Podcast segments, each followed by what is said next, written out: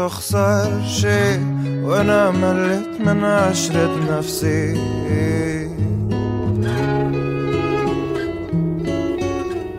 Hi, I'm Lina Sergie Attar, and welcome to Belongings, a podcast where we talk about home and have conversations about the places that create, shape, and sometimes break us.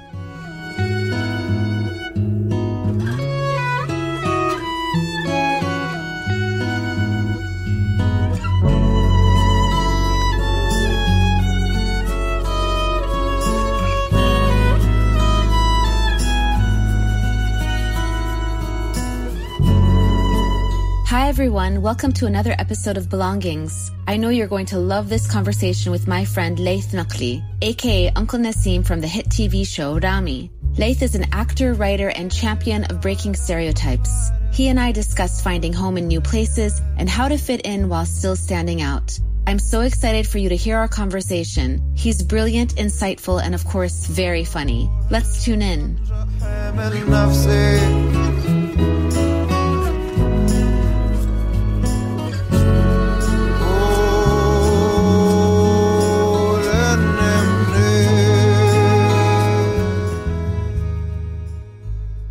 Laith. Welcome to Belongings. Hi, thanks for having me. I'm so excited to have you today on the podcast. I want to read a short bio of your work, which is very impressive. Laith Nakli is a Syrian British actor who has been in many roles, including 12 Strong, The Wall, The Visitor, and most recently as Sheikh Abdullah in the 2022 series Miss Marvel. Before his acting days, Laith was a competitive bodybuilder, winning the title of Mr. Syria before retiring from the sport. You probably know him as Uncle Nassim, the kind of uncle you do not want to bring to Thanksgiving dinner, but have to, in the award-winning and acclaimed Hulu series Ramy. Welcome, Laith. Thank you for having me. So my first question is about the theme of this podcast, and I'd like to ask you, how do you define belonging? I feel belonging is where you feel you've made home. And it's a very complicated question because no matter what, like I was in Syria, you know, and I didn't feel I belonged, even though I love Syria. I grew up in England. I was born in England and grew up in England. I'm 10 years old, moved to Syria. I never really fully felt that I belonged in Syria. And then I come to America and I, even though it's my home and I love it more than anything, I still sometimes feel like I don't belong. So it's a very complicated and loaded question that there's no really, I feel if an immigrant say, I belong here, I belong there, I think this, they're missing something because it's almost like a lifetime pursuit of trying to find where do you belong, where do you fit? Because the moment you feel like you belong and you fit, something will happen that just reminds you that, you know what, you're just an immigrant, you know, know your place. It's tricky, so I don't really know how to fully answer it the way people expect me to answer it. Does that make any sense? Yeah, it makes a lot of sense. Is it because of that immigrant mentality of having it be in different places and different times or certain events that shift your perspective, or is it something more personal? I think it's a mix of everything. It's a mix of everything. I mean, and everything in life is personal. I mean, the whole notion of we take things personally, don't take things personally. Every decision I've made in my life is because I took something else personally and the decision grew out of it. I took the decision personally to become an artist, to become an actor. And I was very committed because of it. When somebody offends me, I take it personally and then I react accordingly. So everything we take in life is personal. So that whole notion, I'm, it's one of my pet peeves that don't take it personally, don't take it personally. Everyone takes everything personally. They just don't admit it. They don't say it. So yeah, I think a mix of everything. Yeah, I think when looking at the trajectory of your work, you can see actually a lot of that kind of re- almost like how you react to certain situations, especially in the stereotypes of Arab and Muslim characters in Mm. the media. And we're going to get more into that. And I Mhm. can see how these kinds of reactions actually end up becoming really powerful parts of your work. Yeah, that's correct. So my second question is what we needed the pen and paper for or pencil Okay. for, which is the thing that I ask every guest to draw a map of home. I'm an architect by training, so usually what I think about is a floor plan, but I've had guests draw all different kinds of things and home is actually whatever you define it to be. Mhm. It could be a past home that you remember. It could be where you live right now. It could also be something you imagine for the future and it could take any shape. Can you tell us a little bit about what you drew? Well, it's the Empire State Building, which has always been my dream to see it since I was eight years old, and now I live right across the street from it. And this is my idea of the Umayyad Mosque because whenever I'm in Old Damascus, I feel like I have a special connection to it, to the history. It was the first place we moved to when I left England at 10. And I was very close to my grandmother. We stayed in my grandmother's house. And I remember all the people and the good outweighed the bad in those two years there. So, but it was, so it takes me back. And like if I were to go back to Syria, I would get a house in the old city and live in the old city. It's like, you know, people here, they go buy a house in the country, I'll buy a house in the old city and just live, live there, you know, with, it's almost like, feel like the natives, you know? So the two years you talked about, those were when you lived with your grandmother?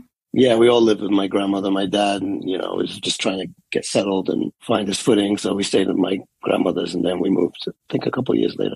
So I have a very similar story in that my mm. parents came to the United States after they graduated from university in Syria and I was born in Brooklyn, but oh, we wow. moved around a lot. And when I was 12 years old, my parents moved us back to Syria, to Aleppo. So I moved from the US to Aleppo and I went a year early because I was the oldest and I lived with my grandmother. And then my parents, when my parents and my brothers came, we also lived with my grandmother until we moved. And I had that whole transition from regular American school, like a small mm. private Catholic school in a tiny town in upstate New York to Halab and wow. full on seventh grade, full on the military clothes and Qawmiyyah, the nationalism classes, Crazy. all of that straight into that. So did you have that similar experience? Well, mine was, um, yeah, very similar, but a little different too, because I, I'm assuming you spoke Arabic. Your parents taught you Arabic when you were here, no? I mean, I spoke only like household Arabic. It's not that useful okay.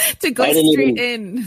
yeah, I didn't even speak that. I knew Mama Baba. That's it. And so, and no schools would accept me. All the government schools didn't accept me. And there was one school in Babtuma in the Christian district called Asiya, and they they were the only ones that accepted me. And I was there for a couple years. I learned how to speak somewhat of Arabic. It was fun and traumatizing at the same time. And then after that, I went to, I think I studied a summer. In the summers, they put me in this like really strict, I mean, it was so strict, like Islamic school to learn Arabic so I could learn the summer. And then I joined regular high school. By the time I was in my seventh grade, I still had a slight accent. There's certain sounds I couldn't say. Was bullied a lot until I was not anymore because I ended up becoming a tough kid. And uh, yeah, the Qawmiyyah, the everything, and you know, and that ridiculous part of childhood. yeah, it was crazy. Do you think the education system of memorization helped you in your acting career?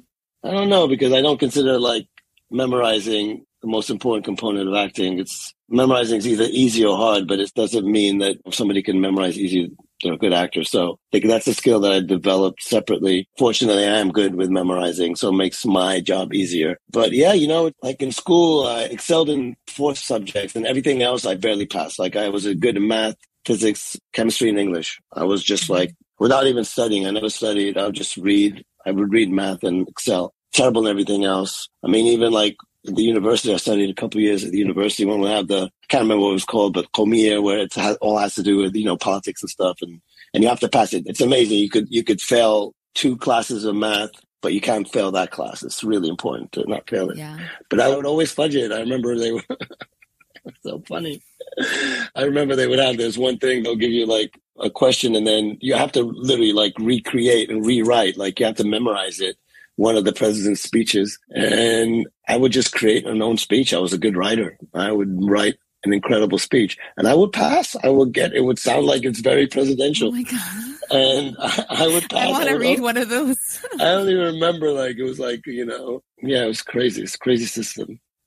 Yeah, I mean, I'm asking because that was the part for me that was the most traumatizing. It was so hard to memorize. And I think even my memory right now is like not so strong, probably because I resented that part mm, so much. Yeah. And I, it was very hard to do that even through university years. It was really hard to memorize everything as is. And so that's when I was reading about your background. Mm. I was wondering if that actually served you, but it seems like it didn't. But actually, maybe what about the accent piece? Because for me, I still have an accent. I was never able to say I totally do not have an accent. I was never yeah. treated as if I didn't have an accent. So I moved to Syria. I was 100% Brit. I was a British kid and I was really upset for leaving England. You know, as much as I love Syria, I was upset because that was my home. And uh, I remember my dad wanted us to speak English at home so we can hold on to it. At home, we were only allowed to speak English. And I was so angry that I told him, I said, I will never speak English at home again. I never did. My sisters did. My sisters, their English was always perfect and I never did. And I'm like, screw this. I'm not going to do that.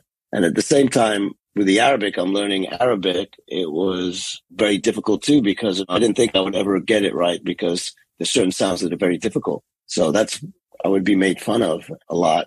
So it was, it was tricky. I was always good in English, better than the average person. So I always excelled in class and all that. Then I came here to America. It was very embarrassing because, you know, I spoke English, but my English was, I don't even know what my accent was, but, um, it was poor. And I used my British passport. It was embarrassing. Like I'm British, but I can't speak properly, you know. But it came back right away, and I have an ear. Like I adapt. Like if I'm living in Brooklyn and Bay Ridge, I sound like them. The gift of fitting in. You know, a lot of it is based on necessity. You know, when you don't have a choice, there are times in one's life. You know, where you have to compromise. Like I would never do what I did back in the '90s. I changed my name because I didn't want to be associated with being Arab because Arabs were viewed in, in a certain way. But now I will not do that. No matter what, I will not compromise who I am. I will just like keep on fighting and I'll deal with the situation instead of run away from it.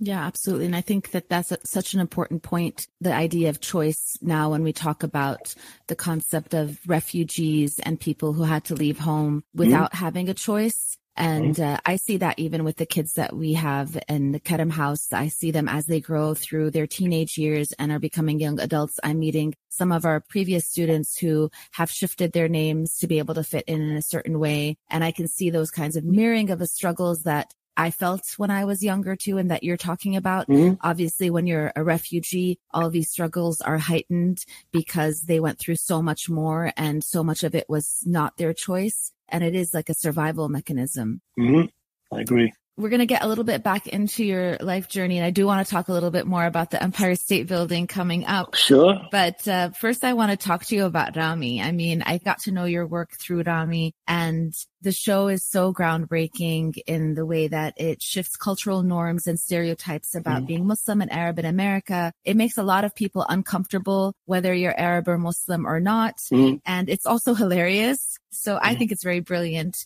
I wanted to ask you, how did you get involved with the project with Ramy and how did you develop the character of Uncle mm. Nassim? I've known Ramy since he was like 17 or 18 and we had a sketch comedy group together called Sketchy Arabs. And, uh, we just write sketches and go do them sometimes with like five people and we just do these sketches. And then he went off and started his career. We were always in touch. I was always there for him. And, you know, when he was working on the show, he was writing it. I auditioned. Initially, I auditioned. It wasn't like he gave me the part. I had to earn it. I auditioned initially for his father and, uh, I got, I tested. I went in and tested afterwards. So I got so close and I didn't get it. I was so upset. I'm like, oh my God, I'm never going to get any. Cause, you know, up until then, like it was only a year before that where I made a decision or two years before that, that that's it. I'm not going to do certain roles ever again. So I'm like, oh, nothing like this is going to come my way again. I was really upset. And, and then he just like, I think he offered me like, Hey, this was for the pilot. If you want, I can give you this part. Like, you know, I'm like, yeah, but that guy's not coming back. That guy's not recurring. So no, I'll, it's okay. I'll wait. And then the show got picked up and he told me I, I wrote this part. I wrote it with you in mind, but you know, I still have to go through this process. So I, I read it and I love it. I'm like, holy crap, they're going to say this on TV. My character's going to say this on TV and, um, audition. I remember actually, this is how great Ramy is because he came the night before my audition because it's not just his decision. It's like a collective decision. He can't just say, I want him and everyone approves. So, but he came to my house. We read and worked on it. He wanted to just to, to make sure that I, without shadow of a doubt, that I am that guy. And it was funny because he was in my house. We were playing and then he said, can I record this? And he put his camera on a little tiny tripod on the table and we started improvising for like half an hour and he was recording and then he was texting on his phone and this and that. And, you know, I went in and I tested and I got the part. And then the story later on is that he was texting like Hulu from my house and he sent them the video and they said, okay, yeah, we want him. Do you remember what you were all like improvising about? What part? I don't know. We were just like talking, whatever we talked. I don't even remember. We just kept on going and going and going and just he says, what do you feel like? What are you going to wear? And I wore, I found the tackiest thing that I had. I put it on and I, you know, and I slicked my hair back and I just did my standard like Middle Eastern accent then, but then I developed it later for the show differently. But, um, yeah, that was what happened. It was crazy. And then the name I think was like Uncle Khalid. And I'm like, ugh, the ha sound. I didn't want that. I'm like, you know, and he didn't like it either. So he said, can we change it? I'm like, yes. He said, pick a name. And I, you know, my best childhood friend in Syria, Nassim Awad, anytime I get an opportunity to use his name, I use it. So I said, how about Nassim? He's like, Nassim it is. And that was that. That's it. And Nassim is such a great name because it feels like so soft and kind and the opposite of all the characters of Uncle Nassim. Yeah. Yeah now you've done three seasons as Uncle mm-hmm. Nassim and he's gone through an evolution. We don't want mm-hmm. to put any spoilers mm-hmm. for anybody who hasn't watched the show. Actually, if you're listening to this and you haven't watched Ramy, you have to watch Ramy immediately. Um, mm-hmm. but I wanted to ask you, what have you learned from the character and what has surprised you about the success of Ramy? I've learned that we all have flaws and we have to just embrace them. I mean, whether we know we have them or not. Like I think Uncle Nassim just embraces himself and I don't necessarily agree with all his views, if not all of them, but I understand him and I relate to him because I relate to everything that he struggles with in a different way. Why the show found success, I think it was just, you know, the world is ready now for shows like Ramy. And I think Ramy opened the door for a lot of other things. There was even a mention in an article that Miss Marvel probably wouldn't have happened if it weren't for Ramy who started opening the doors. And I think what makes it so smart is that Ramy does it in a way where he can, no matter where you're from, what your background is, your race, you can relate to the show. You can relate to all the circumstances in the show. You can relate to the people in the show. And at the same time, you can learn a little bit more about the culture. It's not a Muslim show, even though people call it the Muslim show, which is fine, but because it's not teaching about Islam. It's teaching about his relationship to Islam and Islam from his, you know, so people relate to that and uh, yeah. they relate to it no matter what your religion is, no matter what your race is. I went to an event yesterday and most of the people there even the non-Arabs have seen the show and they relate to it. And, and I'm surprised that like wherever I go, like I see even more non-Arabs come up to me than Arabs do. Because yeah. a lot of Arabs are not ready to see it because in general, as human beings, we're not ready to see our flaws. We're not ready to see anything that we can relate to because we just have this image of perfection. Nobody is. Human beings are not perfect. Uh-huh. I agree. I think also, for me, one of the brilliant parts of Ramy and the difficult parts of Ramy is that, you know, we've seen things before that try to push against the stereotypes or push against what does it mean? Like the struggle of belonging, the struggle of mm. being mm. Arab American or some hyphenated identity in the US. But I think when it comes to Muslims and Arabs, it was always before approached from the point of view of somebody who's kind of decided they're not that part of that identity and they struggle mm-hmm. with it with their parents. You know, you mm-hmm. see them like, I'm not really a practicing Muslim or I'm not really a practicing mm-hmm. Arab, but I have to deal with it when I go home or deal with like, and it comes, becomes condensed to like drinking and eating pork. Like that's really kind of like the mm-hmm. extent of where it goes. And yeah. then you have the other side, which is kind of like the full embrace and that there's no challenge to that view is that this is how we are. But it also, like you said, it's that perfection piece. I mean, what's really for me difficult about like when I watch Ramy and I feel that what he's trying to portray is so hard is because he's talking about somebody who is a faithful Muslim who's struggling in America, struggling. How do you actually hold on to your faith while living your life? And all of the things that are uncomfortable that comes with that. Correct. It's tough. Yeah, it's tough. That's why he's, he's really smart, smart kid. But you, when you talk about, you know, you said thing just earlier about you've decided a couple years before you took on the role that you weren't going to take mm-hmm. certain mm-hmm. roles mm-hmm. in the industry. And so I want to ask you about like, what do you mean by that? And also, you know, you are part of a generation of actors that are coming right before Ramy. And I would say that that kind of mm-hmm. pushback against the stereotypes was also part of pushing open the door for mm-hmm. Ramy and others to be able to go through. Yeah. I think initially it started about maybe nine years ago, I had said that I'm not going to do roles. I'm not going to do terrorist roles. I'm not going to do this and that. And I was holding back for a long time and I was getting so many opportunities. And I'm like, you know, and I finally, there was the last role that I did, I don't know, six years ago, something like that was on a show called 24. And my agent had told me that they want to see you. And I'm like, I don't want to do 24. I don't want to play terrorist. Like, He's like, Laith, you have to do it. And like, and we need to build your resume, have a major recurring on it. It will help and yada, yada, yada. So I'm like, okay, I went in, I got the part and I don't know how they found the name of my character. I probably won't say it on air because people can go Google me and go to my IMDb and see the name of my character and they wouldn't change. It was one of the worst experiences because the actors I work with, I'm friends with. Some of them I was friends with before and they're wonderful people, but the production itself, it was just terrible because I was begging them over and over to change my name I said, this is the most offensive curse word in the Middle East, in the Arab world. Like, if nobody speaks Arabic, they know this word and they wouldn't change it. And, um, I think once I did that, I'm like, that's it, no matter what. Even if I'm broke and I have no money nothing is worth it. I have to, you know, I've paved the way. I tell people that me and few people that I know and many others of my generation, we paved the way for everyone now because people now start in this business and they have many choices, more choices than I did. I mean, I, I give you an example. The first role I did, and I don't regret it. I love it. I love that I did it. I love that I got it.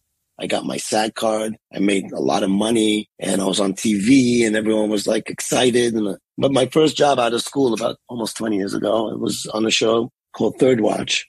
And I had a recurring on it, two episodes where I had a lot of action in it. But the one line that I had was literally like Allahu Akbar, but not Allahu Akbar in, in the way that we really understand. And it's beautiful. You know, it was, it was like the demonized version of it because I was playing the terrorist. I've never said that word ever again until the first time you hear my voice on Miss Marvel. There's a scene where we're at the mosque and you hear this undertone saying, Allah Akbar, Allah Akbar, Allah. It was so peaceful, so beautiful. And that's basically my journey. I went from that to that.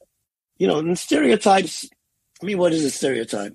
A stereotype is someone who's written really terribly, is one dimensional, at best two dimensional because most of the writing on TV, when they have these supporting characters, they're stereotypes because they're written poorly. But like, I don't mind playing an abusive Arab husband who abuses his wife and kids. I don't mind it. But who's going to write that? Who's going to write that? Who's going to make him, you know, like, like a human being? Who's going to give some humanity to that person, even though he's a terrible person? Then I'll consider it. But the way somebody just decides to write it, and uh, it's going to be terrible. That's what makes a stereotype.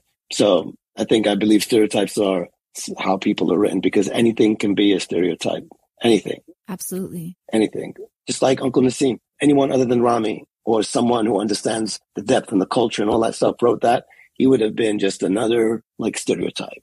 But he's not now. He's deep. He's got the, you know, he makes you think. He makes you ask questions. He makes you wonder. And that's why people like him because even though they hate him at the same time, they hate the things he does but they understand him. They understand his pain. They understand where he's coming from. It's not an excuse. None of it is an excuse, but it's an understanding because sometimes I feel like I would rather understand people why they are a certain way other than trying to hear their excuses or other people trying to excuse them. And then I can come up to my own conclusions. I can think whatever I want. Yeah, so, I mean, I think it goes back to that idea of what you're talking about in terms of creating a full character, creating somebody with their humanity is so important. And it's the first thing that's forgotten, especially in our world. You know, in my world where we're working so much with refugees, we try to so many times portray the refugee families and the communities that we serve. We want to portray them all the time in their full dignity, in their full potential, in everything that they can offer the world, everything that they should be able to accomplish because they should not be limited because of the circumstances they've been through. And oftentimes we'll get pushback saying, well, we love what you're doing, but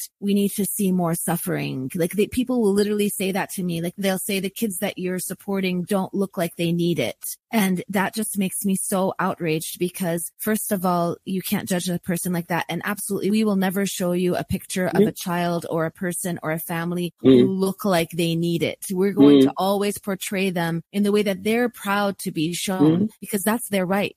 And it just makes me so angry that like the stereotypes are just not just about media. I think like you're portraying like the background, which is really interesting for you to say, I'll never do this again is so huge because mm-hmm. you're breaking a cycle of mm-hmm. somebody who's also watching this work and a young person who might say that I'm always going to be viewed as this person is showing mm-hmm. me on the screen that they're a terrorist, mm-hmm. as other people in school are telling me I'm a terrorist. And I think that this is the same cycle that happens right now within refugee communities. Mm-hmm.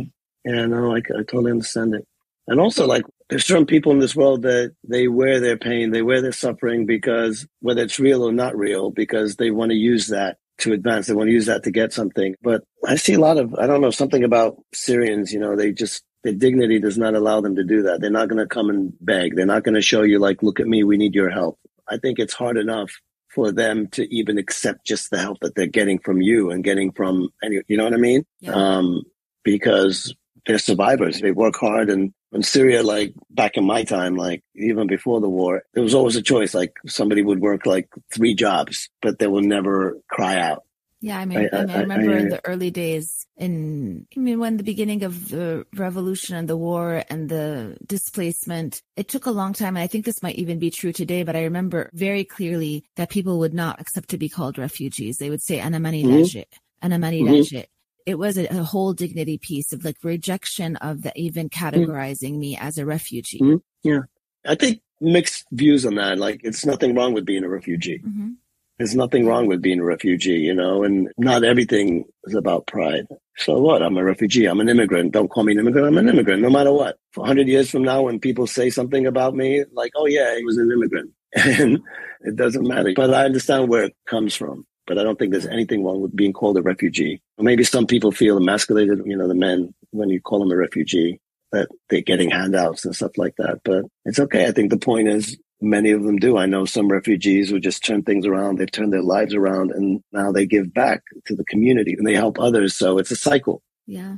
I, honestly, I've thought about this a lot. And I think that it goes back to what you said before, which is about choice. I mm-hmm. think when people get to the point where they feel they have the choice, they embrace there's absolutely nothing wrong with being a refugee, mm-hmm. but they embrace it when they feel that it's being imposed on them and it's not their mm-hmm. choice. They're trying to grasp at anything that they can say, well, mm-hmm. I'm rejecting this piece because mm. all of these other things I can't reject, but I'm rejecting this, which is this name. And I think that's kind of where mm. uh, the real work comes in is how do yeah. you actually begin to open up the space for people to start having choices again and having the yeah. freedom to choose to where mm. their lives can be. Yeah anything becomes derogatory no matter what when it becomes like somebody is always going to be referring to me as an immigrant, immigrant, or refugee, refugee, refugee all the time. I can see why it can be upsetting. I can see why it's, you know, but if we're having a conversation about facts and stuff, it's okay. And I think a lot of it too is, I think it's a stigma that, you know, I haven't been in those shoes, but I've been in the shoes of an outsider, which is very similar.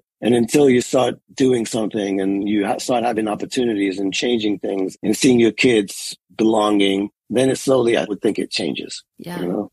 So I want to talk about this idea of suffering that you've endured. I read the recent profile of you in the National and it's such a powerful piece about your life you do talk about these hard moments in your life and in your journey mm. and uh, the visionary parts of it too, the parts like the dreamer late mm-hmm. parts that pulled you through that I also felt very inspired by. So I wanted to ask you if you could tell us about the King Kong story and going mm. back to the Empire State Building. Oh yeah, King Kong. I watched King Kong when I was the original King Kong when I was, I think it was the only one out anyway. But in, in the mid seventies, I was, I don't know, seven maybe. And I watched it and just was just blown away. And, and I was blown away most by when Kong was climbing the building. I'm like, oh, this building has to be fake. It's not real. It's not real. It's not real. All the time. All I'm thinking about is this building. I want to go there one day and see if this building is real. And even when we were in Syria, like I didn't think about going back to England. I was, I always dreamt of New York. And then when I came here, the first, there was a picture in that thing. The first thing I did, I went to the top of the Empire State Building, took that picture. And then they wanted a picture of me in front of my, outside of my terrace, which the background is the Empire State Building. So it's kind of a journey. Yeah. I mean, even as a teen, I was still, no, no, no, building is not real. It's like Hollywood. They're making that building look like that. Can't make a building that tall. But you know, then I came here as an immigrant. There was a lot of horrors in the beginning. Back in the 90s, again, so I just want to be clear that everything I say is just my I'm not speaking for anyone. I'm only speaking for myself. But from my point of view, that the West, mostly when you say I'm Arab, they're like, oh, you're Palestinian. Because Palestinian Israeli conflict was always in the news. Everything that happened, every bad thing that happened, every terrorist attack, everything was always involving a Palestinian or a hijacking. So that's what people knew. They knew uh, Palestinian and Israeli conflict. So I came here and it was difficult in the beginning it was so difficult because I remember like I'll move forward. Like one, I remember standing in line 9-11. I volunteered because I wanted to see my friend who lived downtown. And the only way I could get down there was to cross Canal Street was to volunteer. And I stood in the volunteer line. We moved down beyond Canal Street. And I, I remember I saw a friend there in line, in line and she was crying. We were both crying together. And then she started cursing and saying, F the Palestinians, F the Palestinians. I'm like, what, what do you mean? You think said they did it. And like, well, who else could have done it? It's the Palestinians. And then the next thing you know, she started to chant. The whole line was roaring like "F the Palestinians, F the Palestinians," and it was so, it was so, it was so painful. Now, the first thing that happened,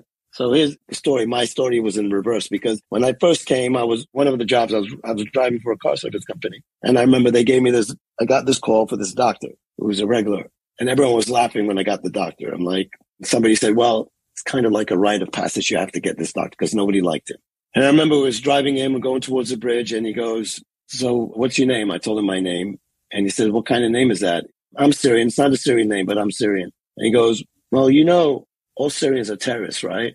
And I didn't even know how to respond. I just stopped the car and I kicked him out. And after that day, I changed my name. You know, I went by Leo. So I became Leo. I lived in Bay Ridge. I started talking like the Italians over there and I became Leo. And nobody ever asked me where I was from, ever again.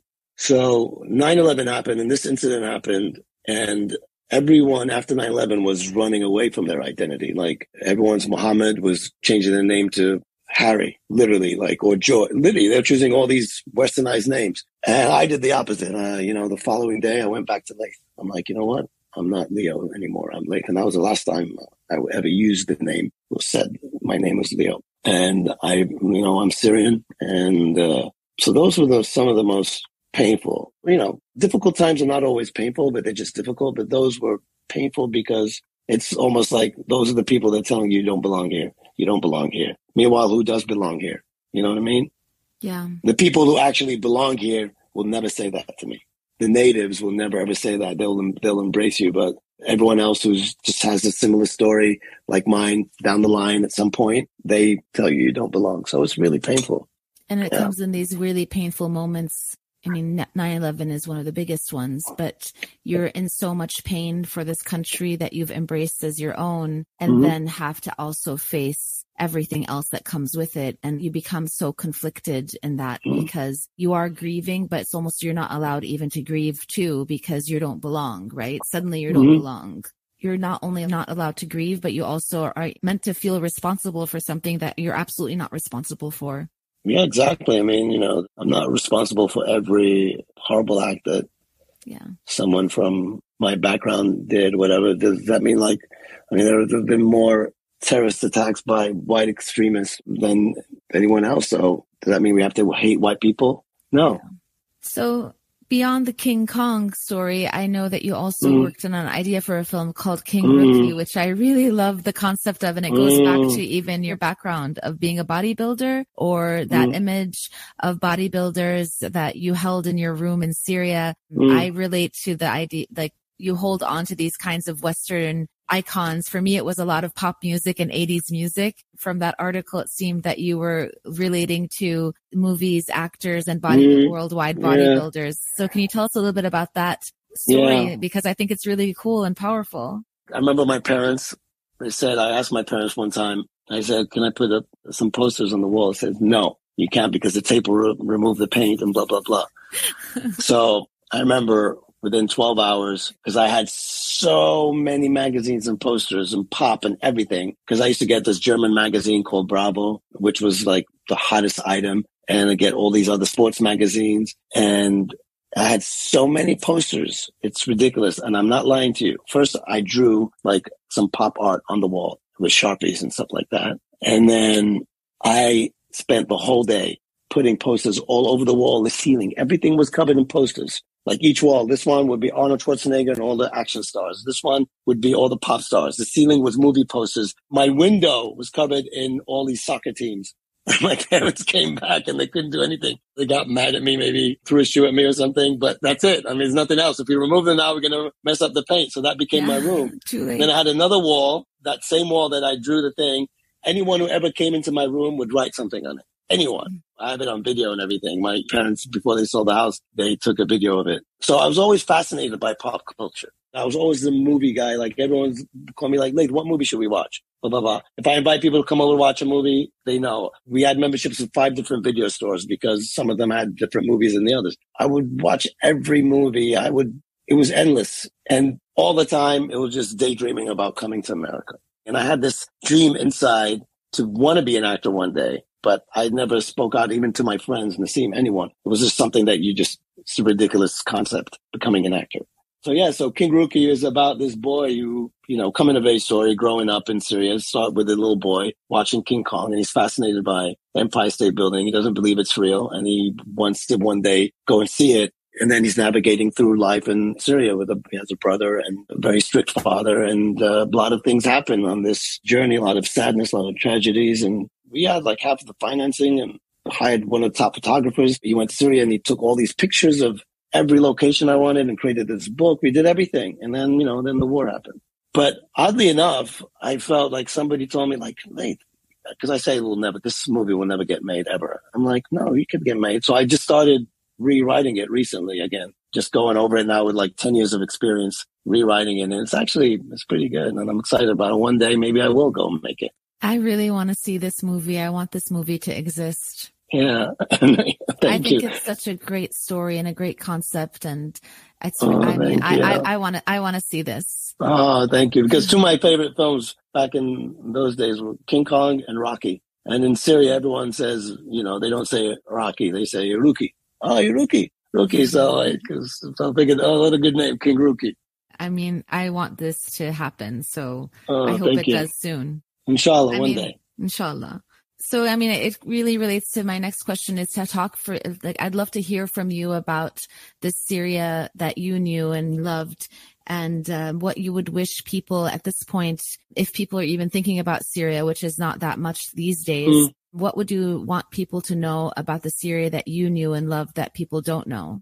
See, the problem is that whenever someone talks about any country in general, but specifically, let's say Syria, everything's always attached to politics. It's attached to the regime. They can't think outside the box. They can't think about the people. They can't think, you know, even America. You talk about America like a couple years ago, first thing you just talk about Trump. You know what I mean? So we're just conditioned that way. And if you want to talk about Syria from perspective of the government, it's, it's a terrible place to live. Who wants to live there, you know? But I made a choice. I was affected by that and I made a choice to leave. I had the choice and I left because my ambitions would not fit in that part of the world. But the people are incredible. Like you can go, you walk down the street, and you talk to someone, and they'll invite you in for a cup of tea. The way we treat tourists, I remember one of them, she became a very close friend of mine. I, this one woman asked me for directions once when I was a kid, and I, gave her directions. Then I ended up spending a week with her, going all over, discovering the country with her. You know what I mean? And nothing was just like it was very platonic or anything like that. There was nothing in it. And that's what people don't get to see. They don't see the kindness, the resilience of the people. They don't get to see that. We're also like a judgmental society here. Like I can have a bad experience with one Syrian and say I don't like Syrians. They're like blah blah blah. I had a bad experience with a you know someone from another country. I'm like you know what? I don't like English people.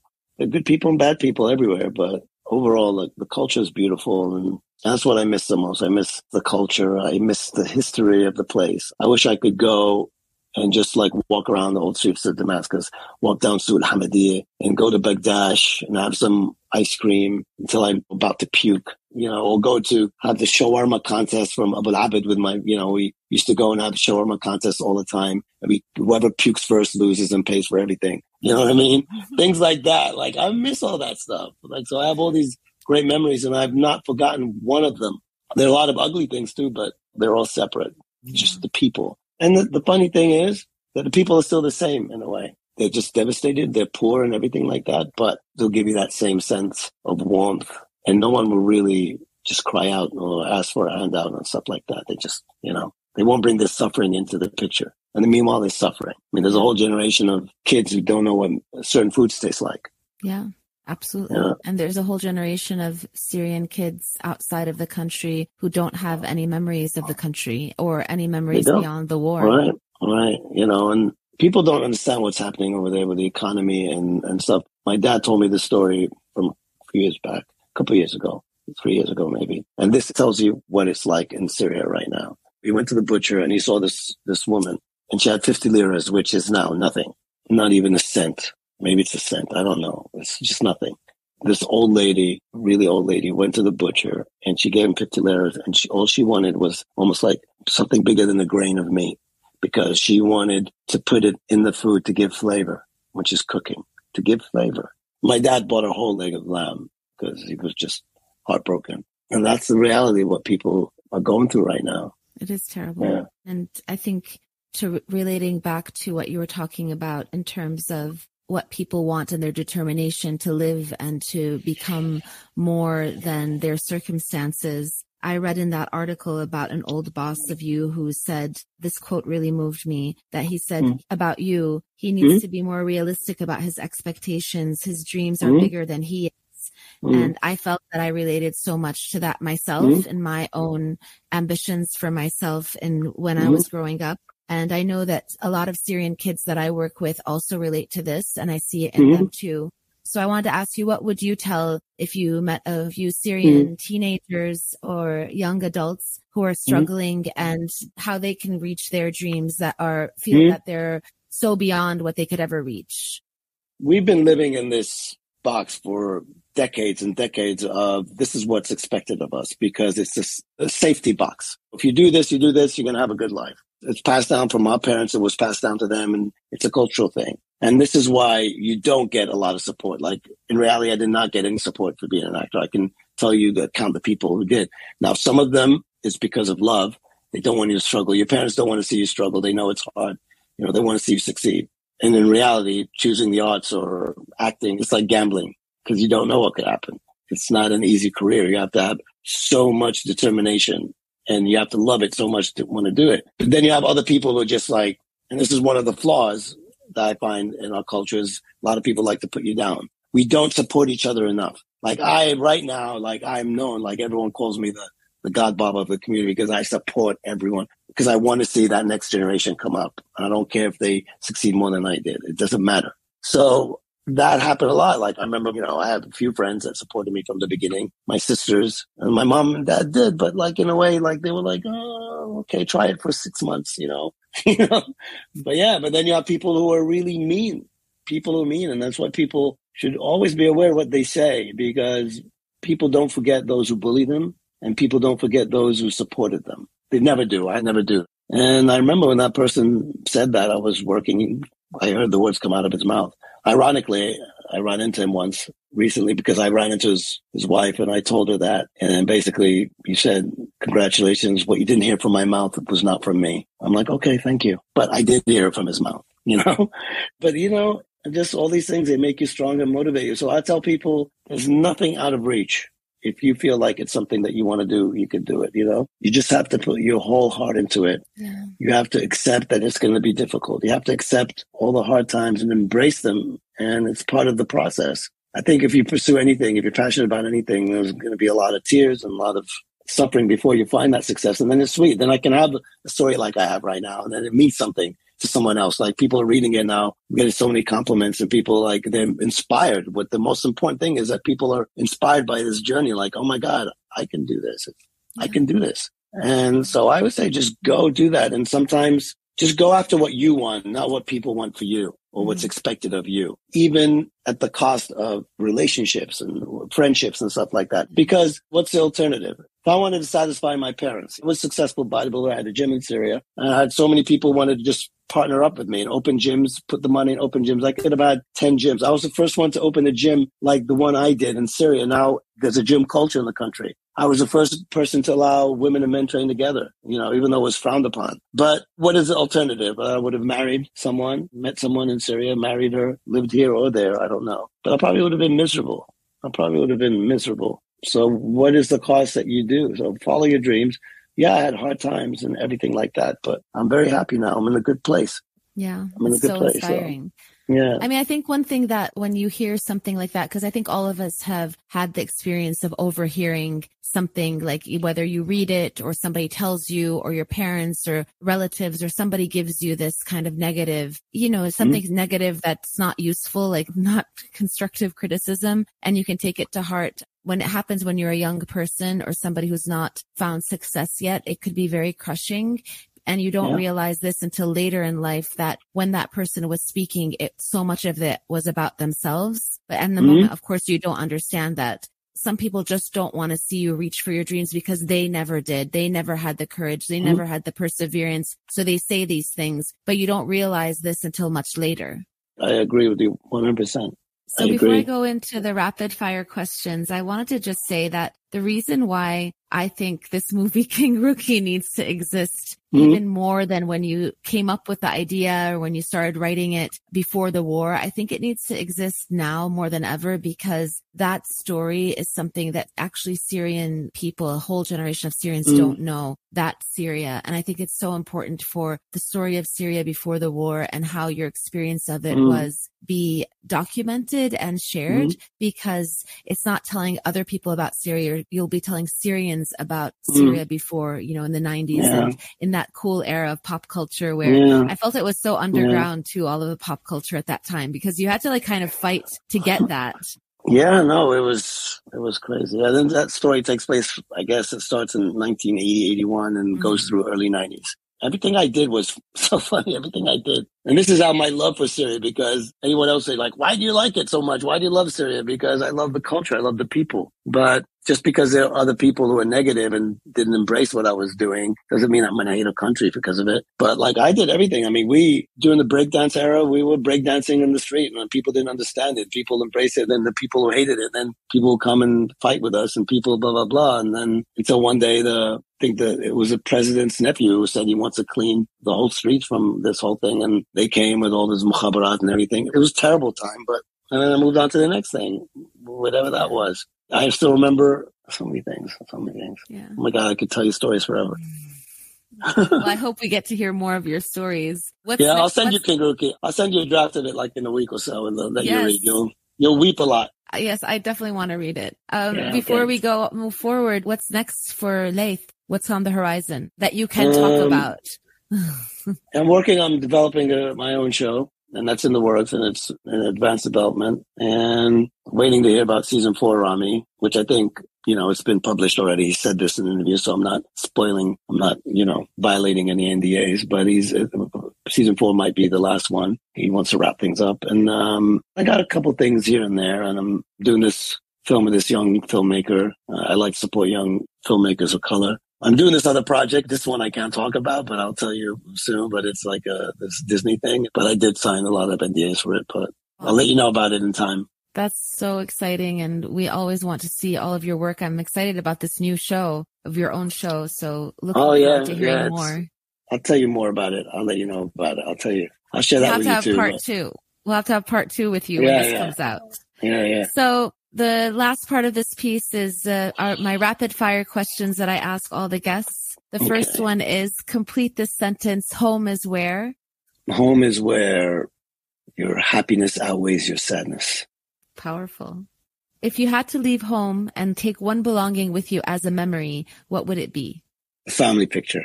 What's one piece of advice that you would give a young refugee who's trying to find belonging in a new place? Just know that you belong and believe that you belong and don't let anyone else tell you that you don't. Give us a list of three unexpected places people must visit in your hometown. I would say top of the Empire State Building, and you're going to feel like you're on top of the world.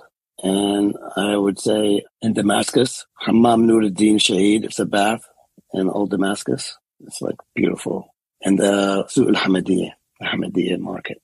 You really did stay true to the map, being right in between. Yeah, yeah, yeah. what dish tastes like home to you? Anything with eggplant. Is eggplant big in Damascus? Because I feel like it's more like hummus. Do you have a specific eggplant dish that's your favorite? Yeah, mnezele bil And that's kind of like an eggplant. Um, eggplant and, and, meat and tomatoes and stuff, and then the oven. I don't know how it's made. It's like an eggplant stew. I think we have a recipe. My sister-in-law has a recipe for this. We can link to that so people know. okay, good. good, good, yes. good. So what's a book or books that you love and have recommended to your friends the most? Something that you'd like for people to know about or read? Mm, I like The Alchemist. Yeah, that's a really beautiful book. Yeah, it's easy read and it teaches you a lot. Absolutely. It teaches you about patience and about everything. And yeah. Thank you so much, Laith. I really appreciate your time here today. Oh, thank us. you so much for having me. And everybody, we're going to be sharing all of these things with the links in the show notes to Laith's work the things that we talked about, as well as his social media. You have to follow him on Instagram, watch Ramy, watch Ms. Marvel, and definitely support the work that he's in. It's really great and funny and inspirational. Thank you so much. Thank, Thank you. you very much for having me. Didn't you just love listening to Laith's stories and journey? He highlighted so well the importance of finding ourselves in the characters we see on TV This reminded me of my conversation with Layan, a student at Karam House Istanbul. Layan, like Laith, moved around a lot in her life, born in Saudi Arabia, then going to Syria, before making the journey to Turkey. Layan finds home in the community around her, which is why she loves meeting new people and finding things in common with them, no matter where they're from. Here's Layan.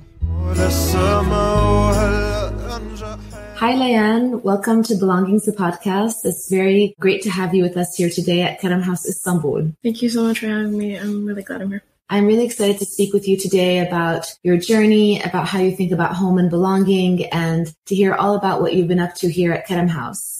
To be honest, it's a great experience. When I first entered Karam House, I had not really been involved in such activities that, like that built my, for example, critical thinking skills or like certain crafts. So I was really excited when I first joined. Wonderful, wonderful. So we're going to start straight from the beginning. If you could tell us your name and uh, where you're from in Syria. My name is Dan Anis. I'm from Damascus and I actually was not born there, but yeah. Where were you born? In Medina and okay. uh, in Saudi, Saudi Arabia. Arabia. So do you consider yourself to be Syrian? I do, yeah. Okay. How long have you been living in Turkey? Uh, I came here first in September 2015, I believe. So can you tell us about your journey from Saudi Arabia to Turkey? Um, How did um, that happen? I was born in Saudi Arabia because my parents had lived there for like about 30 years. My dad's uh, work was there. So I was born there and I obviously don't remember the first couple of years, but I remember us moving back to Syria when I was around uh, three years old. So from when I was three until I was six, so from KG1 until grade one, I lived in Syria in Damascus. And then after that, I think when I was grade one, it was around 2011. So it was when the war was really starting to limit like people's lives in Syria. So we moved back to Saudi Arabia and I studied there for three years. So from grade two to grade four. And then in uh, grade five, I moved here in 2015. Yeah. So I know that before we started the podcast recording, we talked a little bit about the map of home exercise and you created your map and it looks very different than other maps we've seen. So I'm really excited for you to tell us a story about what you drew, where this is, and what's going on in your drawing. Okay, this is my neighborhood in Syria. I'm trying to draw as much as possible from memory because last time I've been there, I was seven years old. So this is my neighborhood. The only building I drew the windows on is our building. I remember the house very clearly from the inside, but I just didn't include it here. The reason I drew the neighborhood is because I always used to go down and play with the neighborhood kids, and we used to always go down to the the kane of like the neighborhood, and we used to buy a lot of snacks together. And I remember this one old man that used to pass every couple of days. He had a wagon, and he would sell basically corn cobs, and he would also have uh, what we call turmus. Whenever we see him, we used to call him from the window of our house and be like, "Hey, like, could you wait for like two minutes, we're going to come down and buy. And we used to go and buy a lot from him. And I remember my mom sending me across the street to go buy some pastries for her. Or like we had spinach pastries and all these. Uh, I still remember buying these exactly. Yeah, that's pretty much it. So I remember going to the Dikkane too, and it was really feeling like it's an adventure when you know your the parents or the grandparents trust you enough to go out on the street alone, especially as a girl. What kind of snacks would you buy? There was this blue bag of chips or like popcorn. I remember the taste very distinctly. And when I came here to Turkey, I was passing by and then I saw a Syrian dikkane. And the moment I spotted the chips, I was like, that's the one. Yeah. I knew exactly what it was. And then when I tasted it, it was actually like the exact same. So that's like, so that's like the one snack that I still remember from then when I used to go to the dikkane. Yeah, for the listeners, uh, Dikkane means little shop. so they're kind of like the bodega. And uh, they're always, you know, in the neighborhoods in Syria, they're very much on every street where you would go to get snacks or little things you need in between grocery store visits. And actually, a long time ago, there weren't even grocery stores in Syria. So really people would buy from these kinds of little shops and uh, that's great with the corn on the cob story as well. Yeah. but what was the thing you said they what did they have? I'm not sure what it's called in English, though I, I know in Arabic it's called turmus. Turmus. It's it's very similar to chickpeas, yeah. and it's usually eaten with like a mix of salt and uh, cumin. Wow. You eat it with it. So yeah, sounds really good. It, it was very good.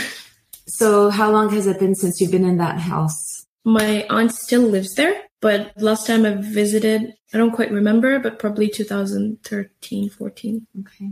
Something like that. So you came to Turkey. Did you come straight to Istanbul? Yeah, we first came before 2015, or like in early 2015 just for a vacation to check the place out. And then we liked it and we decided to like uh, settle here. Can you tell us a little bit about navigating Istanbul, navigating Turkey as a young Syrian teenager going to, a new school? What kind of challenges did you face and how was that experience for you? I think the main challenge for me was the language barrier when I first came because living in a whole new country with a whole new language, it's very challenging. You're trying to survive. Like you want to go out and buy something, you'll have to speak the language. You want to interact with the people outside. So that was the biggest challenge, I think. Thankfully, I don't think I experienced a lot of racism or discrimination throughout the years. I've been here for like six years. This is my seventh year. So I don't think I've experienced it as much as others tell me they have. And mainly because I don't study in a Turkish school. My friends do. So the stories I hear from my friends are very different. Like their experiences are very different from what I went through.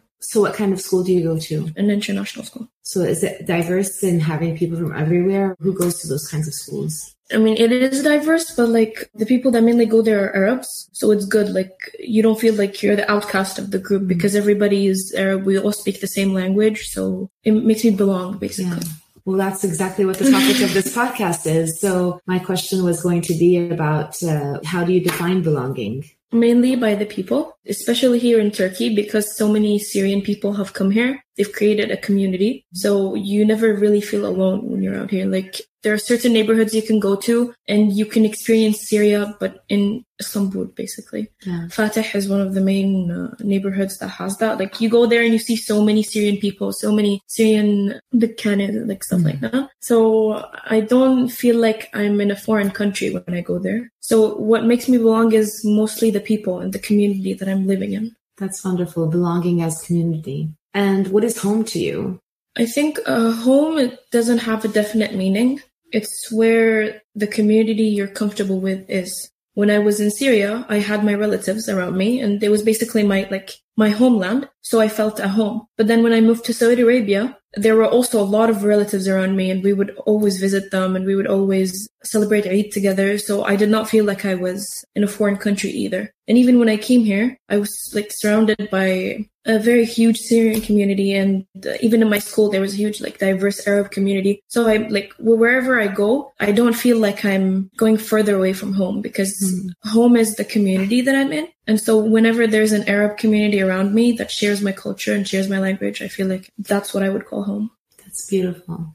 My next question is about this place that we're in right here, Karam House, Istanbul. Can you tell us a little bit about your experience here and what kind of senses of belonging and experiences that you've had at Karam House? I think it reminds me of school because I mostly come and I see like people from everywhere. Like I met people from Yemen, I met people from Morocco, people from Syria. So I feel like it's very, very similar to my school. It's very diverse and uh, it allows me to express myself freely. So that's really nice. And what about the projects that you've done? How many studios have you done here? I'm not sure, but, but they're definitely more than six. Wow. I think. Yeah. Can you tell us about a special project to you or your favorite project that you've done at Karam House? All my projects so far were online. So mm-hmm. I like I had the luxury of working on them at home, like uh, taking my time on them and actually putting some good effort in them. And I think my favorite project was for a studio. I think it's called Cinematic Characters I'm not very sure. But what the goal of the studio was for us to pick a character from history, any character we wanted, an author, a poet, a scientist, and then record a video of how they would react if they would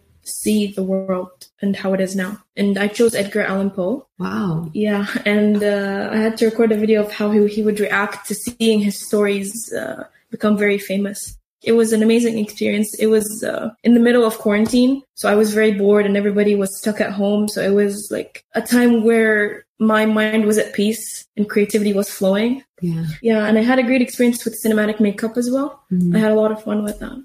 And so why did you choose Edgar Allan Poe? Mostly because we were taking about him in school, but because we were taking about him, I really liked his stories and I like I got to really analyze his stories and go through his poems and like understand him as a person. So I really liked him a lot. I really liked his style. That's really, really amazing. Do you remember what the project, like the video was about? Yeah, he was sitting on his desk, something like that. And then he uh, sleeps or nods off and then he finds himself in a library and he uh, takes a glance at the shelves and he finds his books or like mm-hmm. his poem collection. Mm-hmm. And then he would start asking around like, what year is it and stuff like that.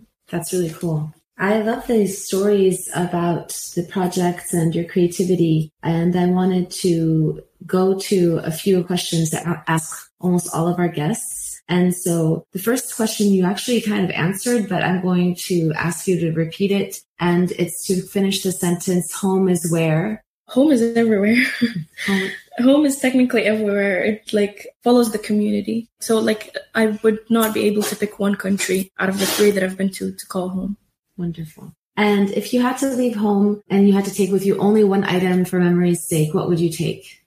I think it would still be my phone because it carries a lot of memories. The phone itself is not old, but like what's inside of it, like there are so many pictures, mm. so many memories I have still in my phone. So I, I think it would definitely be my, be my phone. Right now, I don't have this thing, but if I did, I would take it. And it's basically a photo album of um, our family in Syria we would take photos all the time and we'd put it in this big, huge album. And I think if I had that here, it would definitely be what I would take. Yeah, those are really beautiful albums.